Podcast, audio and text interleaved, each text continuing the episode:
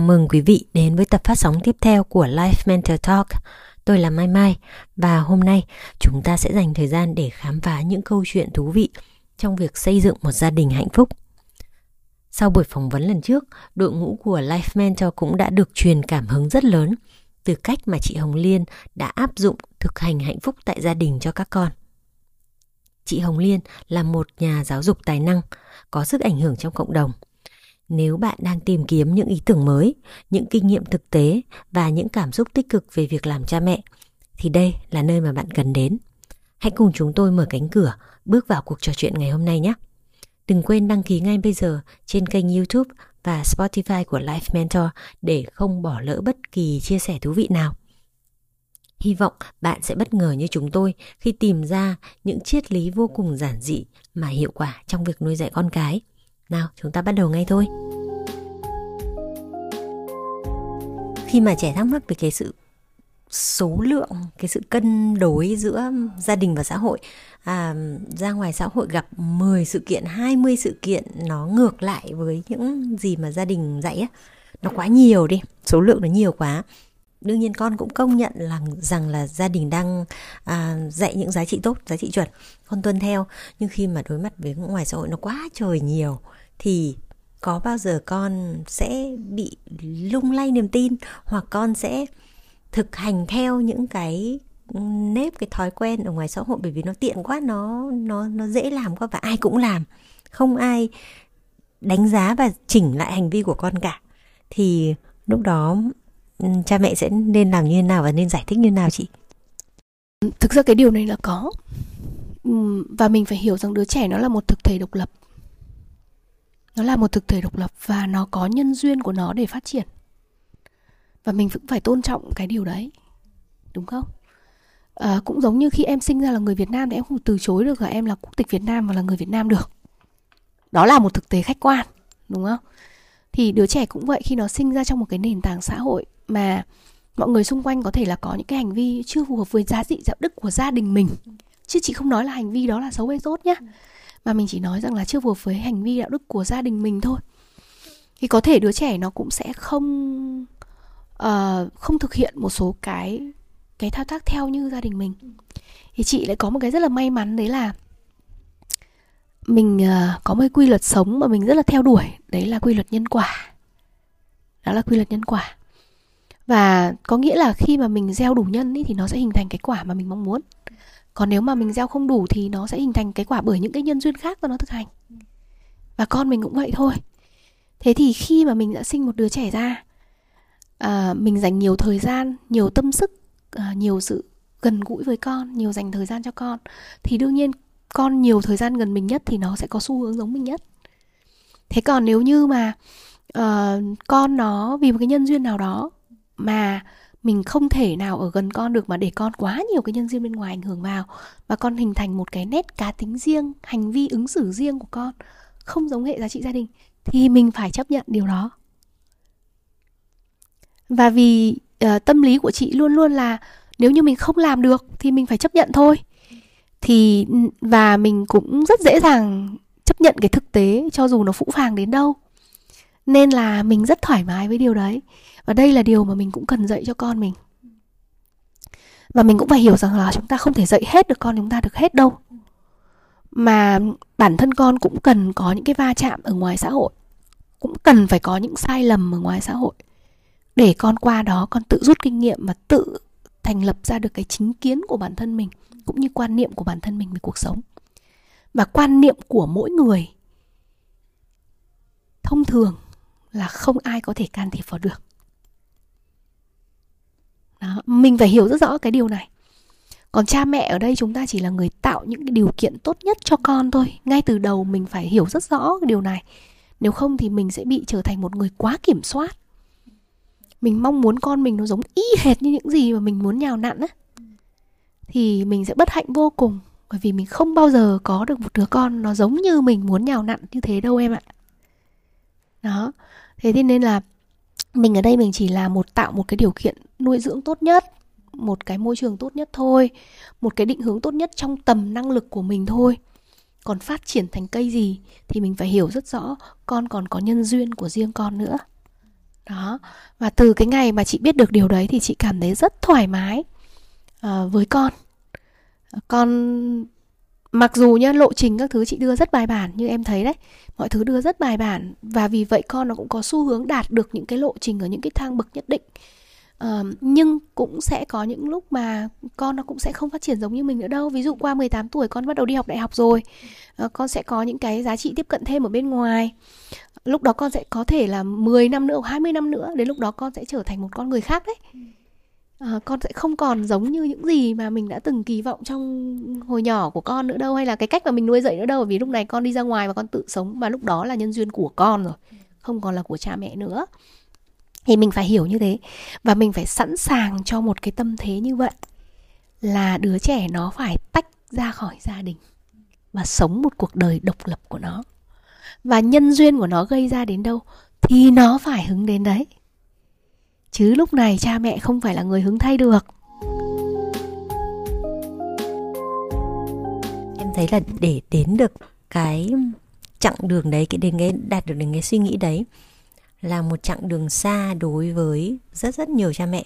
Bởi vì không ai sẵn sàng rằng là chấp nhận rằng là thôi được rồi con tôi nó đi đến đâu nó phát triển đến thế nào đấy là um, cái may mắn nhân duyên của nó. Còn thôi tôi cố gắng hết sức à, đến trong cái tầm của tôi thôi. Bởi vì ai cũng muốn cố thêm cố thêm làm thêm được chút nào nữa cho con thì thì thì càng tốt. Nếu như chưa đạt được cái mong muốn đấy thì là do tôi chưa cố gắng đủ tôi lại cố gắng tiếp nữa. Đó cho nên em nghĩ cái để đạt được cái cái tầm suy nghĩ đấy cũng uh, cũng cũng khá là xa xôi đấy. Vậy thì chỗ này em lại cần phải hỏi thêm sâu hơn là liệu các cha mẹ có cần phải à, đi học về các lớp tâm lý hoặc là các cái kiến thức cơ bản về tâm lý không để nuôi dưỡng hạnh phúc trong gia đình và hỗ trợ nuôi dưỡng hạnh phúc cho con? Bởi vì không phải ai cũng may mắn được như chị Liên là được học các lớp học về hạnh phúc, được tham gia những cái chương trình đào tạo này, đặt chương trình đào tạo kia.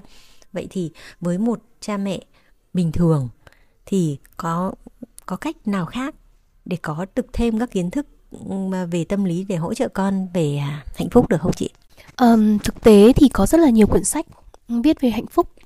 Uh, ví dụ như là của thầy Thích Nhất Hạnh, ừ, quyển mà chị đọc rất là tâm đắc là con quyển Con đường chuyển hóa chẳng hạn, hoặc là Thiền tập cho người bận rộn. Đó.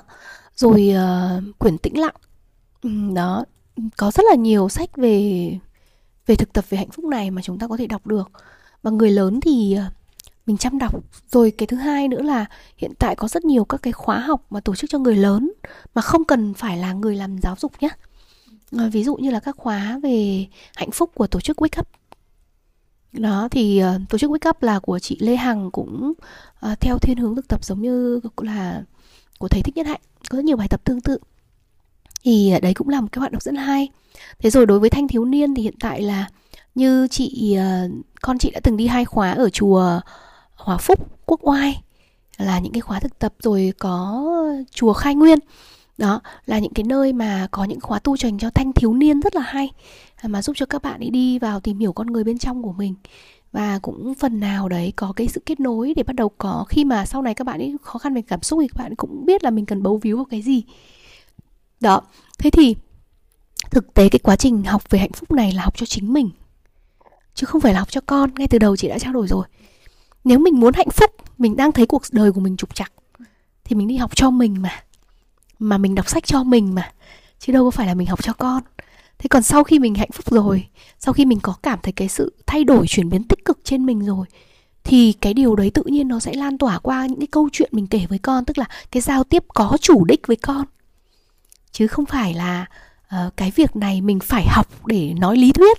Rồi biết lý thuyết rồi về lại nói lý thuyết cho con. Con đường này nó không nói lý thuyết được em ạ.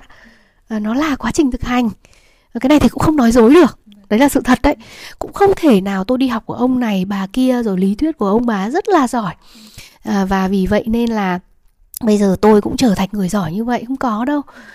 Thậm chí người ta không đi học nhưng người ta chăm chỉ rèn luyện hàng ngày thực tập hàng ngày những điều nhỏ nhặt thì người ta đã có một đời sống hạnh phúc rồi. Và điều này cũng có thể chia sẻ được đến với con. Thì điều quan trọng nhất là mình biết là có một cái kỹ năng, có một tập hợp các kỹ năng sống hạnh phúc như vậy. Tức qua buổi này thì cái sự chia sẻ của chị ừ, chị hy vọng rằng mọi người biết rằng là nếu như các bạn đang gặp một cái vấn, gặp khó khăn, cảm thấy cuộc sống của mình rất là bế tắc, thì các bạn biết rằng là có một bộ các kỹ năng thực tập để mình sống mà mình có hạnh phúc hơn và kỹ năng đấy là gì thì vừa từ đầu đến giờ chị đã chia sẻ rồi, đúng không? Rồi một số cái kỹ thuật nhỏ mình có thể áp dụng trên con cũng đã chia sẻ rồi. Vậy thì sau cái postcard này nếu các bạn còn rất quan tâm thì các bạn có thể chủ động tìm hiểu, chủ động tìm các khóa học phù hợp để học và hướng tới nó. Đó. Thế còn biểu hiện mình học thành công là gì? Biểu hiện mình học thành công và mình cảm thấy cái cái thứ nhất là mình cảm thấy là cái cảm xúc của mình, cái niềm hân hoan của mình cuộc sống ấy, nó nó tăng dần lên nó giảm đi những cái suy nghĩ tiêu cực. Đấy là cái biểu hiện đầu tiên. Và cái biểu hiện thứ hai nữa là mình thấy những cái con người xung quanh mình ý, họ cũng tươi cười nhiều hơn khi gặp mình. Đấy đấy là cái biểu hiện thứ hai. Và cái biểu hiện thứ ba nữa là mình thấy mình cái cuộc sống những cái khó khăn nó dần dần được tháo gỡ. Nó dần dần tức là một chút một mỗi ngày một chút một. Thì đấy là ba biểu hiện chứng minh rằng là bạn đã thực tập hạnh phúc đúng còn nếu như mà bạn thực tập mà càng ngày bạn càng cảm thấy người khác thật là tồi tệ thì có nghĩa là bạn thực tập sai mất rồi. Thì bạn cần tìm một con đường khác. Còn đã thực tập hạnh phúc thì bạn phải cảm thấy bên trong nó nó tốt lên chứ. Thì đây là ba biểu hiện để mọi người có thể tức là bởi vì nó có quá nhiều khóa học. Do đó nên là ừ, bạn cần có một cái cái neo bám nào đó. Thì hiện tại như bản thân cuộc sống của liên thì à, liên thấy rằng là có ba cái biểu hiện đấy.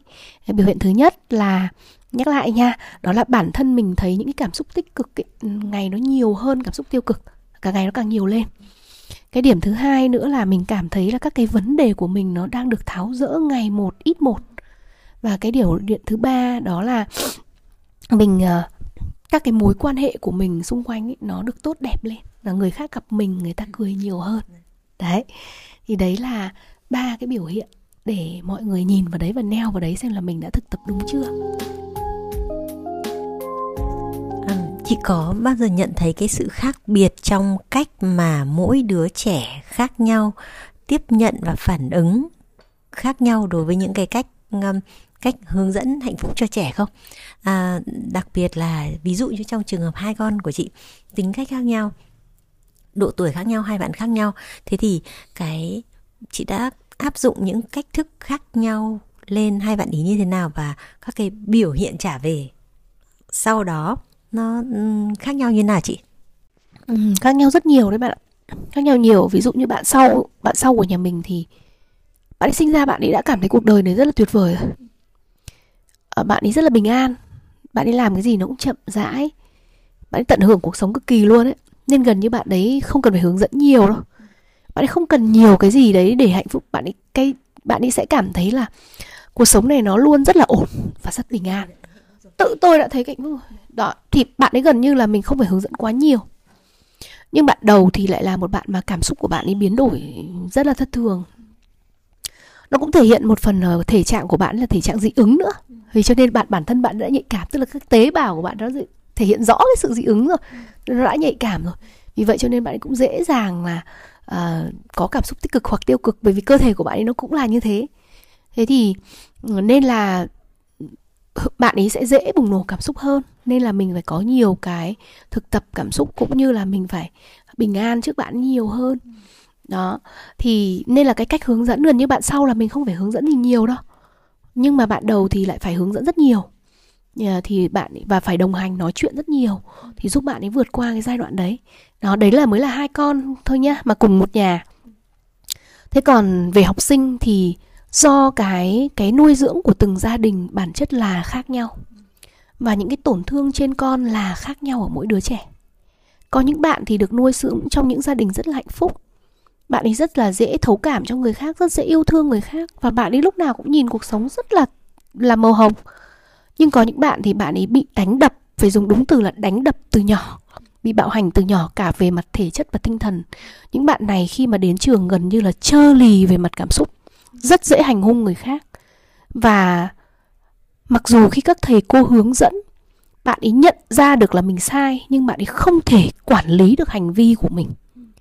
Đó thì mình lại phải có những cái cách để tương tác để hỗ trợ riêng cho những cái trường hợp như thế này. Thì nên là tại sao mình trao đổi là khi mà bản thân mình thực tập hạnh phúc và mình quan sát được cái cảm xúc của mình đủ tốt đủ nhạy cảm để khi mình thấy một cái điều gì đấy nó đến một cái là mình cảm nhận được ngay ấy, thì ngay khi cái đối phương khi em giao tiếp với chị chị cũng sẽ nhận diện được ngay là em đang có vấn đề hay không có vấn đề. Và chị sẽ điều chỉnh hành vi với em một cách phù hợp nhất. Đó thì với mỗi một đứa trẻ khác nhau trong lớp trong quá trình mình thực tập hạnh phúc nó cũng như vậy. Có những bạn trơ lì về mặt cảm xúc không nhận diện nổi cảm xúc của mình. Nói lúc nào cũng con bình thường. Nhưng mà đến lúc ra toàn tần các bạn tức là toàn đánh các bạn thôi mặc dù câu nào cũng là bình thường nhưng mà sung một cái lên là đấm các bạn ngay. Thế còn có những bạn thì lúc nào cũng tỏ ra nhút nhát nhưng mà lại rất là biết yêu thương và thấu cảm cho người khác. Sung phong để là bạn nào dám hỗ trợ cái bạn mà hay nổi nóng kia bạn sẵn sàng sung phong là con ngồi cạnh ngay. Đó mặc dù rất nhút nhát bình thường rất nhút nhát nhưng khi cần là đứng ra để giúp đỡ bạn ngay. Mà ngồi cạnh một bạn suốt ngày tần bạn khác. Đấy thì thì đấy là đấy là cái mà mà để mà mình hiểu rằng là trong quá trình bởi vì cái nội kết bên trong mỗi người là khác nhau bản thân trẻ cũng vậy. Tuy đến với mình là 3 tuổi hay 4 tuổi hay là 6 tuổi thì cái quá trình từ thời kỳ mẹ mang thai cho đến khi em bé bé đến với mình đã có rất nhiều tổn thương khác rồi. À, nên là cái cách mà mình tương tác khác nhau hoàn toàn nhé để mà mình hiểu. Đó và cái người thầy người cô khi được huấn luyện đủ kỹ và có đủ độ nhạy cảm thì chỉ cần một cái sự biến đổi trong mày của đứa trẻ đã biết là cần phải làm gì với đứa trẻ này rồi. Nó sẽ rất là tinh ý. Ừ. sẽ mất nhiều thời gian hơn với những bạn đó. Đúng rồi. Đúng rồi đúng rồi. Có những bạn phải mất nhiều năm em ạ. Có những bạn những cái tổn thương gia đình gây đến nó quá sâu sắc mà phải mất rất nhiều năm mới có thể chữa lành được. Có thể là có những bạn chị phải quan sát là hết cấp tiểu học. Có những bạn thì thực sự là không thể chữa lành được và buộc là bạn đấy phải chuyển trường đi. Phải chuyển trường đi để hỗ trợ. Về gia đình để gia đình điều chỉnh cái có có. Bọn chị có phải mời phụ huynh đến và có phải chia sẻ những cái biểu hiện của con trên lớp, cùng những cái kinh nghiệm mà mình đã làm việc với các học sinh và chia sẻ cái kỹ thuật mà trên lớp các thầy cô đã làm thành công với bạn ấy? Để về nhà bố mẹ có cách áp dụng tương tự. Hoặc bố mẹ nhìn ra cái cách mình đã ứng xử sai với con tại nhà dẫn tới con có những hành vi đấy để bố mẹ có sự điều chỉnh và thay đổi. Thì đây là ờ, cái quá trình mà mà mình đã làm với cả các con. Và như vậy thì để chốt lại cái câu của em là quá trình mà mình mình đưa cái điều này vào trường học hay là vào đời sống gia đình ấy, thì mình sẽ làm được rất tốt nếu như chính mình nhạy cảm với chính mình với những cảm xúc và suy nghĩ của mình trước. Thì khi người khác sinh khởi những cái cảm xúc và suy nghĩ khác thì mình cũng sẽ đón nhận được ngay và mình sẽ có cái hành vi phù hợp với cái điều đó. Đúng rồi. Đó thì và nó và nó xuất phát từ cái sự chân thành giữa người với người. Uh, thì cha mẹ cũng vậy cha mẹ cũng vậy.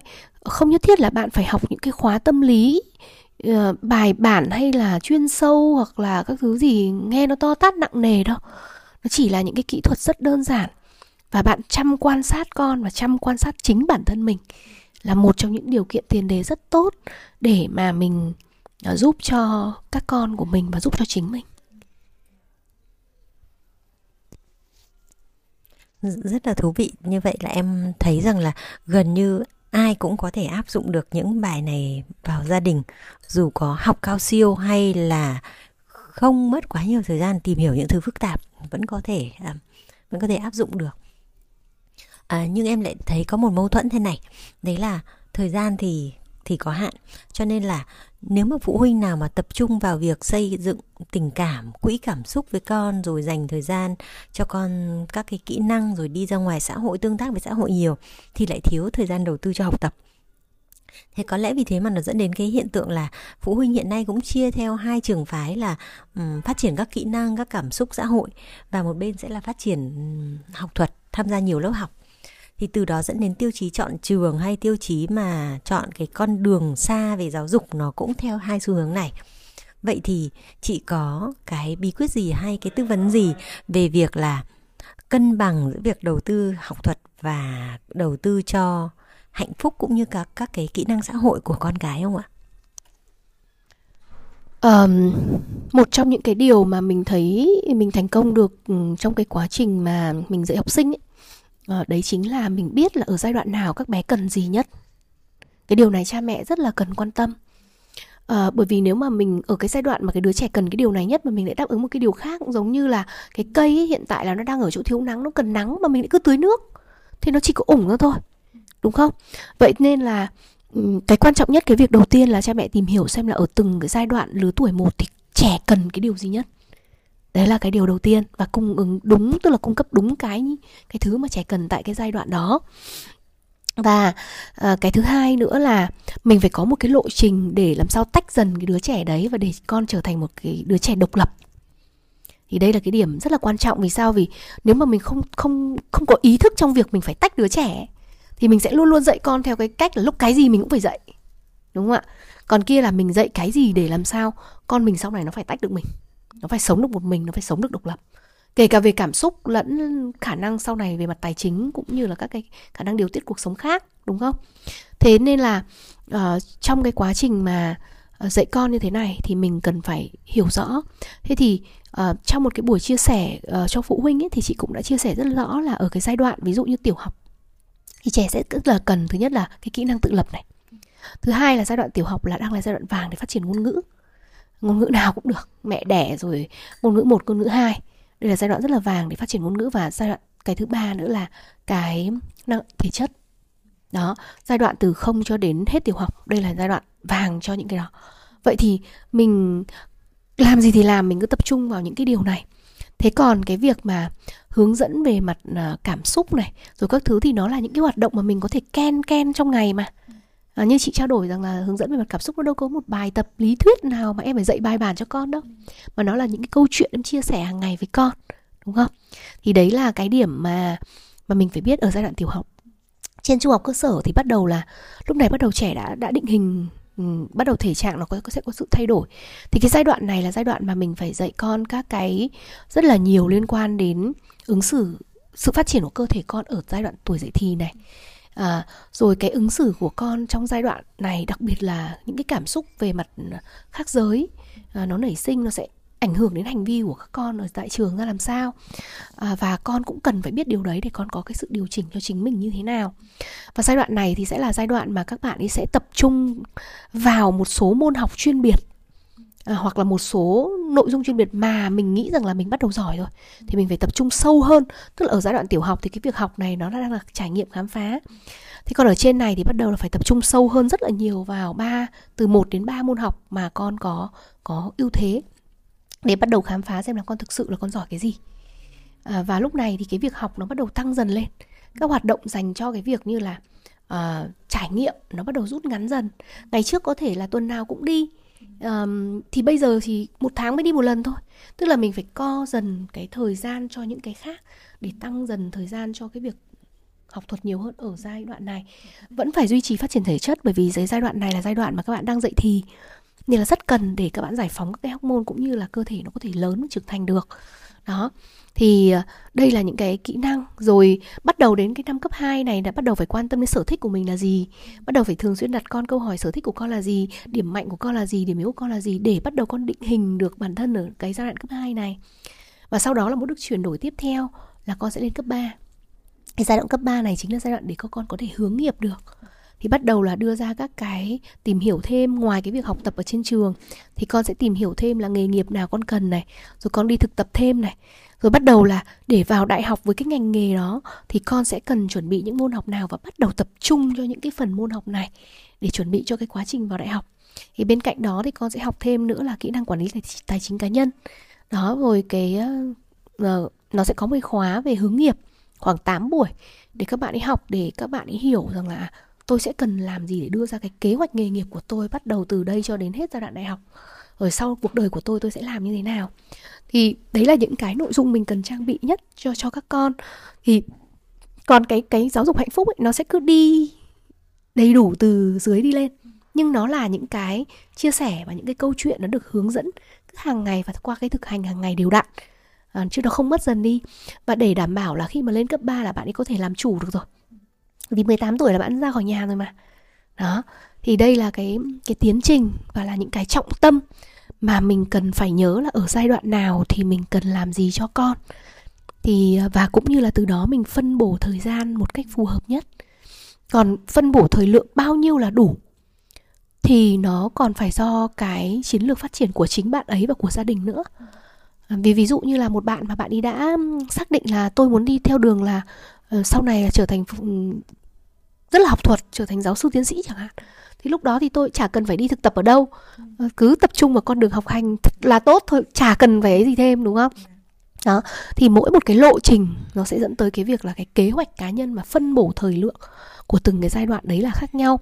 Nhưng về tự chung của ba cái giai đoạn này thì chị đã vừa chia sẻ với à, các bạn rồi. Để các bạn cũng thấy là ở cái giai đoạn nào thì tôi cần tập trung vào cái cái gì nhất vậy chị có ừ, có một cái khoảnh khắc nào mà chị nhận ra à, rằng là ồ tôi tôi vừa mới truyền đạt được ừ, à, cho con tôi hoặc cho học sinh của tôi về cái khái niệm hạnh phúc và các ừ, các bạn ấy vừa thực hành xuất sắc? Chị có thể kể một cái một cái tình huống nào đấy mà từ khi giả sử chị thực hiện thực hành với các ừ, bạn nhỏ từ khi khoảng 3 tuổi đi nhưng từ 3 tuổi thì tụi, tụi trẻ con nó cũng chưa thể thể hiện ra được cái um, cái EQ tốt, cái ứng xử tốt hoặc là cái um, cái cái thực việc thực hành hạnh phúc của tụi nó tốt được. Nhưng sẽ đến một thời điểm nào đấy nó keng một cái nó làm nó nó nó đánh dấu cái thời điểm là các bạn ý tự nhiên à, thực hành rất tốt về hạnh phúc hoặc là nói ra cái điều đó thì chị ừ, sẽ nhận thấy rằng là à tôi vừa mới thành công làm được một điều này rồi đấy. Thì chị có thể kể lại cái khoảnh khắc đấy không ạ? Um, thực ra thì không phải là các bạn ấy thực hành thành công mà là chính mình thực hành thành công. Thì mình mới nhận ra được điều đấy. À, ví dụ như là ừ, rất là đơn giản hôm đấy thì chị có vào cái khối lớp 1 mà chị đang dạy. Thì chị dạy các bạn ấy là nghe chuông đó. Và và chị có trao đổi là à, bây giờ sẽ có một cái phần thưởng cho những bạn nghe chuông. À, bạn nào mà ngồi à, tĩnh lặng được và trong sau 2 phút mà thở rất là đúng cách thì à, cô Liên sẽ mời lên để đánh chuông tỉnh thức um, tiếp theo. Tức là có cái hồi chương bắt đầu và hồi chương kết thúc thì bạn sẽ đánh hồi chương kết thúc còn chị sẽ đánh hồi chương mà bắt đầu. Thế thì khi mà mình những hôm nào mà tâm mình không tĩnh ấy, mình đánh chuông xong cái lớp lộn xộn luôn. Nó cũng không ngồi được luôn. Cũng không ngồi nhao nhao nhao lên bạn ngọ bạn nguội bạn nằm bạn đứng. Thì mình biết là hôm nay làm mình không tĩnh rồi. Cho nên là mình không có lắng nghe được và mình không dẫn dắt được các con. Thế còn à, hôm nào mà mình đủ tĩnh thì mình đánh một tiếng chuông một cái cả lớp các bạn ấy cũng cái năng lượng nó nó xuống rất nhanh và các bạn ấy tĩnh rất nhanh có những bạn ngồi rất là đẹp và chị có mời một bạn lên và bạn đánh tiếng chuông nó nó cũng êm dịu. Đó. Vậy thì cái quan trọng nhất là mình đủ tĩnh chưa? Thì mình mới soi được người khác. Nên là những cái khoảnh khắc hạnh phúc này phải là hạnh phúc mà mình hạnh phúc. Đó. Thì mình sẽ nhìn ra được hạnh, khoảnh khắc hạnh phúc của cái đứa trẻ đấy. Và từ ngày mà mình nhìn ra được cái hạnh khắc mình nhìn ra được khoảnh khắc hạnh phúc của chính mình ấy, thì mình nhìn được rất nhiều khoảnh khắc hạnh phúc của những người xung quanh. Ví dụ như đơn giản là không phải chỉ có người đâu. Đơn giản là chỉ có những hôm chị đi bộ buổi sáng chị thấy có một bông hoa nó đẹp vô cùng. Và mình nhìn thấy mà mình thấy rung động trước cái bông hoa đấy và mình chụp một cái ảnh up nó lên facebook. Mình cảm thấy vui khi mà mọi người cũng sẽ nhìn thấy cái được cái cái cái cái cái bông hoa này nó đẹp như thế. À, và đúng thật là có rất nhiều người khen ông hôm nay bông hoa này đẹp quá. Thì đấy chính là cái cảm nhận hạnh phúc của mình đã được người khác hưởng ứng đến. Đó. À, thì đấy là điều mà nên là chị luôn luôn tâm niệm rằng là khi nào mình cảm nhận được cái điều đấy cho mình thì mình mới nhìn thấy. Còn người xung quanh, những người xung quanh thì lúc nào họ cũng sẽ có những giây phút hạnh phúc thôi. Chỉ là mình có nhận ra giây phút hạnh phúc của họ hay không mà thôi. Bản thân có những em nhé ở trong giờ không hề nghe mình giảng đâu, cũng không phối hợp gì với mình đâu. Nhưng em hạnh phúc vô cùng. Lúc đó em đang tô màu, tô cái bài màu của em ấy. Và em chìm đóng trong cái bài tô của em. Và em rất hạnh phúc với cái việc đấy đó và mình nhìn thấy cái đứa trẻ đấy rất hạnh phúc khi làm việc đấy. Trong cái giờ mà đáng nghĩa phải học một cái việc khác. À cái này thì nó cái này thì nó lại phải dùng cái tâm bình an của mình để ứng biến để ứng biến để lúc đấy mình đủ cảm nhận rằng là nên để tiếp hay là nên dừng lại. Nên nói tại thời điểm này hay là lùi qua một chút nữa rồi mới nói và thông thường thì chị nói rất nhẹ nhàng và học sinh cũng rất là dễ nghe lời mình. Ví dụ mình đến mình khen một câu, ôi, hôm nay con có bức tranh này đẹp ghê, cô liên cũng thích bức tranh này lắm. Mà tô thế này cũng hay này. Thế nhưng mà và bây giờ thì cô thấy là vào giờ rồi, hay là để đến giờ nghỉ trưa thì cô cả con cùng tô cái này nhá. Thế là bạn ấy cất đi ngay. Đó, nên là mình bình an thì mình cũng sẽ ứng xử được một cách bình an và đứa trẻ nó cũng dễ rất thuận theo mình. Có lúc đấy mà mình cồ lên một cái là nó cũng khóc bù lu bù loa lên ngay và nó giật lại cái tờ đấy ngay, đúng không? Thế thì cái cách ứng xử của mình mình bình an đến đâu thì cái cách hành xử của mình sẽ dẫn theo sự bình an của người khác đến đấy. Và từ cuối cùng thì chị phát hiện ra là tất cả nó đều là từ mình mà ra cả thôi. Đó hay là thay vì câu hỏi của em là khoảnh khắc hạnh phúc của học sinh, thì phải là khoảnh khắc hạnh phúc của chính mình à, có những hôm học sinh ờ, thấy cô đi từ uh, xa chạy lại vì thấy cô sách chị đi dạy thì chị mang theo rất nhiều đồ học cụ. Chị thích rất thích dạy mới nhiều học cụ. Lúc nào cũng khệ nệ cái rổ rất là nặng xong lại bên cạnh lại một cái máy tính sách tay nữa. Học sinh nó thấy mình ở cửa lớp là nó chạy ra cô ơi cô để con để con sách cho cô để con sách cho cô. Rồi sách vào lớp rất là ngoan. Nhưng mà vào lớp là hai bạn đấy là hai bạn đầu tiên không tập trung học. đó thì mình phải nhìn thấy là ôi cái ngoài lớp học con thực sự là những đứa trẻ rất đáng yêu nhưng có thể là cái phương pháp tổ chức lớp học của mình nó chưa phù hợp với cái đặc tính của bạn ấy. Đó thì mình mình và và nhiều khi chính mình nhá cũng bị phụ huynh cũng cũng bị phụ huynh phàn nàn là um, cô dạy mà con không tiếp thu được đó 26 bạn thì có thể là có 24 bạn tiếp thu được và còn hai bạn đó là không tiếp thu được. Vì bạn ấy phải học theo một cách vận động mà không thể nào giờ nào mình cũng vận động được vì còn cả viết còn cả phải đọc nữa chứ đúng không? Thì mình cũng mình cũng cảm thấy là và mình lúc đấy mình chỉ thừa nhận với phụ huynh đúng là cô cô chưa giúp con có thể học được. Điều này là cô thành thật xin lỗi bố mẹ. Với cái sự kỳ vọng của bố mẹ khi mà gửi con vào cái lớp của cô. Uh, tuy nhiên là hiện tại là cô cũng chưa tìm ra được một giải pháp nào phù hợp thực sự thì bố mẹ có thể gợi ý một số giải pháp để cô tổ chức một số hoạt động con trên lớp được hay không? Không thể 100% toàn bộ thời gian bởi vì là nó sẽ còn có những kỹ năng khác mà các con yêu cầu nhưng ít nhất là cũng có một vài hoạt động mà phù hợp với con. Đó, tuy nhiên là đến lúc này phụ huynh lại không có giải pháp. Đó, đến lúc này đó thì thì đây là một trong những cái điều mà cái cách mà mình làm, rồi cái cách mà mình giao tiếp với các con, và mình nhìn thấy đứa trẻ ở trước, trong lớp học của mình, ở ngoài lớp học của mình, lúc nào con hạnh phúc, lúc nào con chưa hạnh phúc, để từ đấy mình cân đối các cái hoạt động cho nó phù hợp. Rất là thú vị và chính là những người làm cha mẹ cũng học được rất nhiều điều từ đây. Mình phải điều chỉnh hành vi của mình, dành phần khó về cho mình làm để mình điều chỉnh ra cho phù hợp nhất với đứa trẻ con, chứ không phải là ngược lại thế thì em có câu hỏi mang tính phản biện một xíu. Chị làm thế nào để cân bằng giữa việc cho con gái tự khám phá cái con đường của mình cái cảm xúc của mình với việc là mình cung cấp sự hướng dẫn à, hạnh phúc cho con? Em ví dụ ví dụ trường hợp nhà em đi à, các bé nó nó có nhiều cung bậc cảm xúc trong ngày khác nhau thì thông thường em hay đợi để cho tụi nó đẩy cảm xúc của nó đi xa hết mức có thể của nó mình đợi xem nó phản ứng như thế nào mình đợi xem nó xử lý vấn đề ừ, như thế nào vân vân. Đôi khi nó đẩy cảm xúc lên rất cao mình cũng từ từ xem mình không can thiệp vội hoặc mình không giúp đỡ vội để cho các bạn ấy um, xem cảm xúc của các bạn đi xa nhất là đến đâu. Thế thì um, quay lại cái những cái câu chuyện từ đầu đến giờ chị um, chị nói và chị tư vấn thì em thấy là chị hướng dẫn các bạn ấy rất là tốt lúc nào cũng thấy các bạn ấy nhẹ nhàng bình an. Thế thì à, có cách nào để cân bằng giữa việc là để cho các bạn tự khám phá tự tự tìm ra cảm xúc của mình hoặc tự uh, chạm đến tất cả các cung bậc cảm xúc so với việc là mình hướng dẫn các bạn ý điều phối cảm xúc và và um, tự tìm ra cách um, con đường hạnh phúc của mình không ạ? Có một cái điều mà mình phải cân đối một trong những cái câu người ta nói rất là hay đấy là uh, để rút ngắn được con đường đến thành công thì dẫm lên trên vai những người khổng lồ. Đúng không? Ý ở đây tức là mình à, học tập kinh nghiệm từ những người đi trước.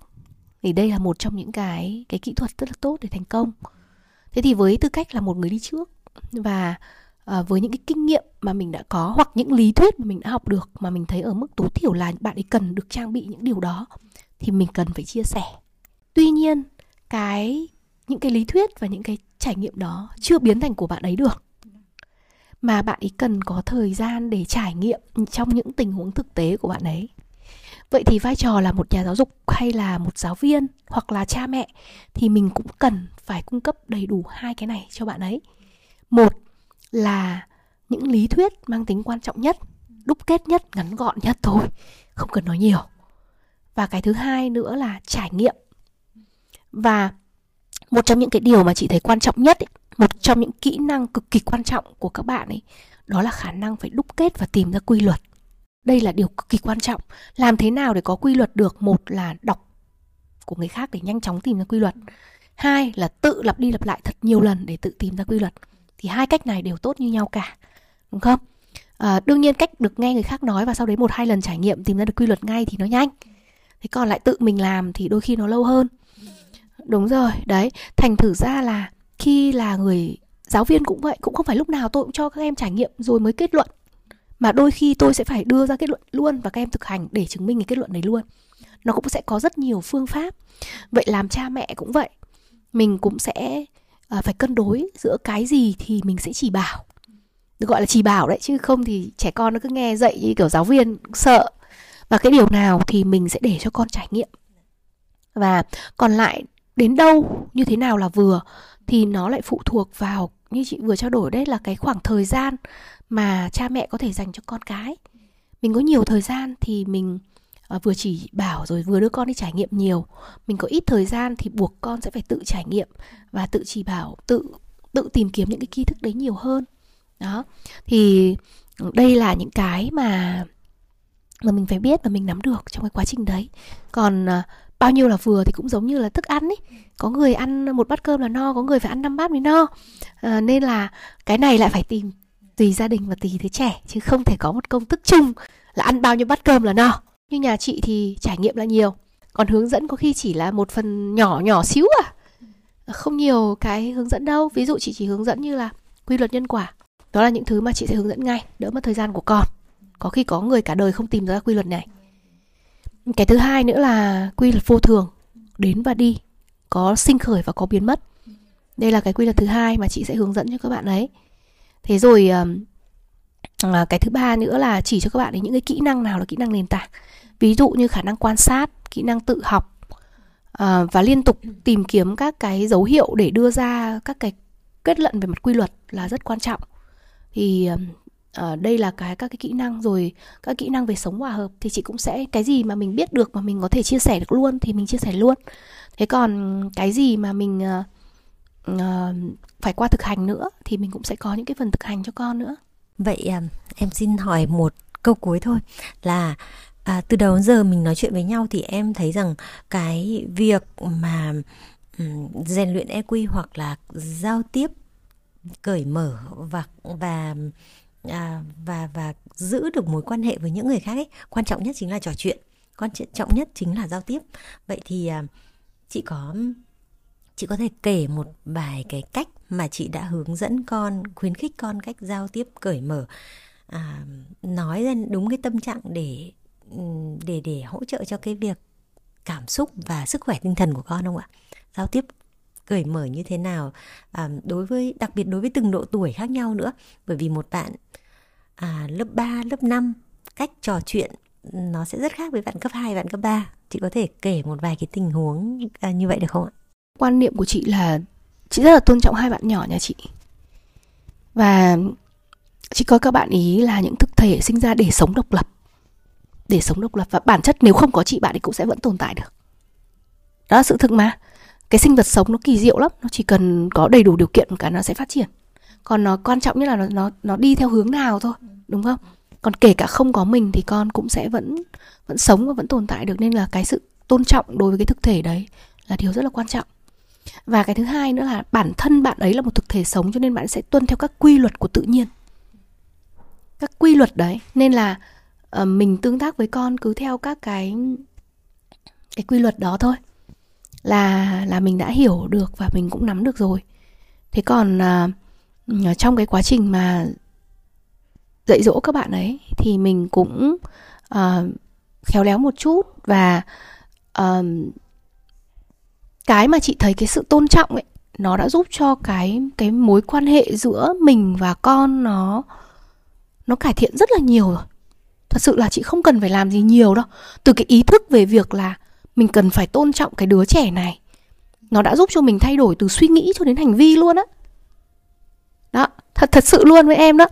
Ví dụ như là từ nhỏ thì bạn ý, chị không dạy con là phải nghe lời, như chị trao đổi với em đấy.